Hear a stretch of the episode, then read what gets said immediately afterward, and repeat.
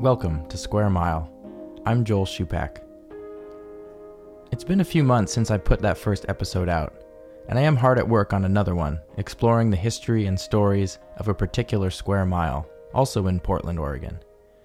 This one will center around a forgotten flood that wiped out an entire town and what happened to the land where the town once stood. But before that's finished, I wanted to share another story with you. I first produced a version of it last month as an entry to a radio contest, KCRW's 24 hour radio race.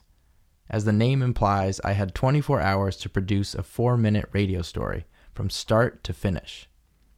I didn't win the contest, but I really loved the story that I followed and wanted a chance to expand it a bit and include some of the things I had to cut to make it four minutes long. It's not exactly an exploration of a square mile, but instead, the search for a particular secret hidden somewhere in a square mile of wilderness. What I want to do with this show is to follow the idea that every place has its own peculiar magic, and this certainly fits that theme. So here is episode 2 Teeth of a Black Dog.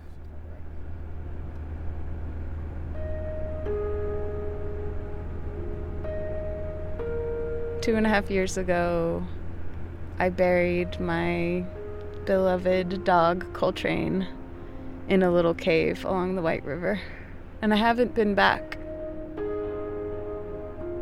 I have had a thought to go and collect some of his teeth. Why on earth would you want to do that? Magic. This is my friend Leela. We're driving on Highway 216 in Central Oregon, winding through deep forests of ponderosa pine. Leela methodically works her brown hair into a thick braid and drapes it over one shoulder. She believes in the magic of things, in the aliveness of objects. I wish I could too, but I don't. The tooth of a black dog is protection of some kind. Maybe it's a strange thing, but this is something my ancestors believed in. The world has seemed really crazy. I don't like using that word. The world has seemed more uncertain. There's so many people that I wish that I could protect.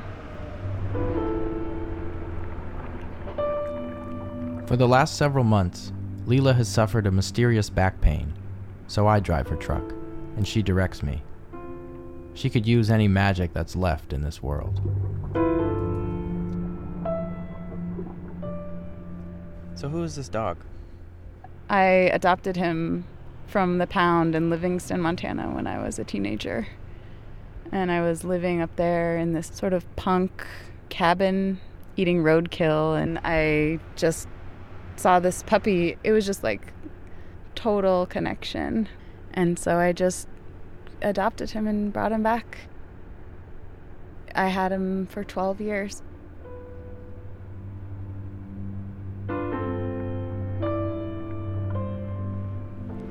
I feel like it's possible animals could have found him and worked his all of his pieces back into the land completely. But I'm hoping that we'll find his like little doggy skeleton out there. Are you? Would you be okay if, if, with whatever we found? I don't know. As we head east from the Cascade Mountains, the forest thins out into a dry, empty grassland. We turn onto a rutted gravel road and drop into a canyon full of oaks, willow, and alder. We cross the White River. We are far from home, in an enchanted wilderness. We see no one else. Okay, here we go. Two years ago, Leela carried the limp body of her 60 pound dog a hundred yards up the rocky edge of a cliff in the dead of winter. But now she struggles to make it up the hill, leaning hard on a wooden cane, having to stop and rest every few minutes. Oh, okay. The doctors can't say what's wrong with her. Good job, buddy. She says she wants to find her dog's teeth to protect the people in her life, but I'm hoping they can do something else for her. Look, this is a biscuit root. She knows every flower and tree on this land. You dig up the root and you peel off this outer skin, and they just taste like bread. Straight up. We carry on, over boulders, pushing aside oak branches, following what doesn't seem to be a path exactly. Do you know where we're going? No. Is that okay? Um, do you have a sense of where we're going? It seems that we're lost. The cave, Leela says, is on one of the rocky outcroppings that line a steep cliff down to the White River. I think it must be just on the other side of this cliff. To me, every outcropping looks the same, but we keep looking. Could it be lower? No. Doesn't seem like. What if we don't find it? I'm beginning to lose hope that there's anything for us to find here. No magic then. No magic teeth to protect Leela from her pain. But then I scramble down a steep slope of loose rock, across a stone shelf, and Oh my god. Leela! Yeah? It's here! Yeah! Inside a tiny rectangular cave is the perfect skeleton of Coltrane. A patch of dark fur is still matted to the skull. The remains of one paw are draped over the rest of the bones. Here he is. Hey, buddy. Aw. He died really fast. He had this wound that never healed on his paw. And when I took him in, they biopsied it, and it was cancer. And I guess it had already spread.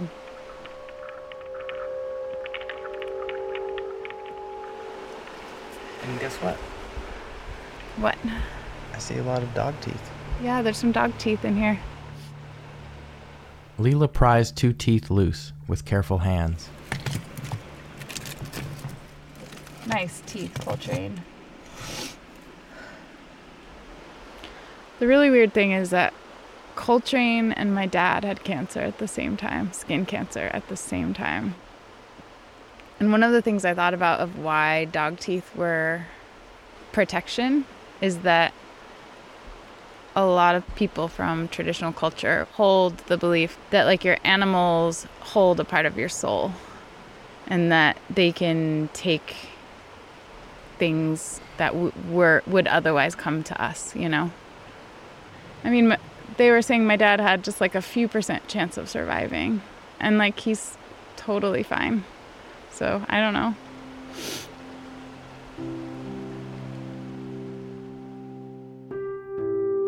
Before we leave, she stacks up a wall of stones to cover the entrance to Coltrane's cave, humming to herself.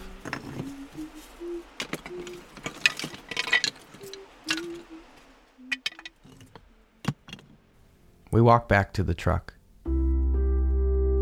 Leela clutches the teeth of a black dog in one hand, her cane in the other. I have no doubt she found the magic she was looking for. I just hope she keeps some of it for herself.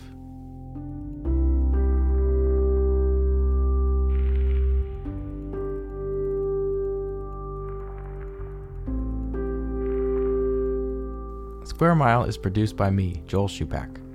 Music this episode from Blue Dot Sessions. Check out squaremilepodcast.com, where you'll find a link to the original four minute version of this story. More episodes on the way.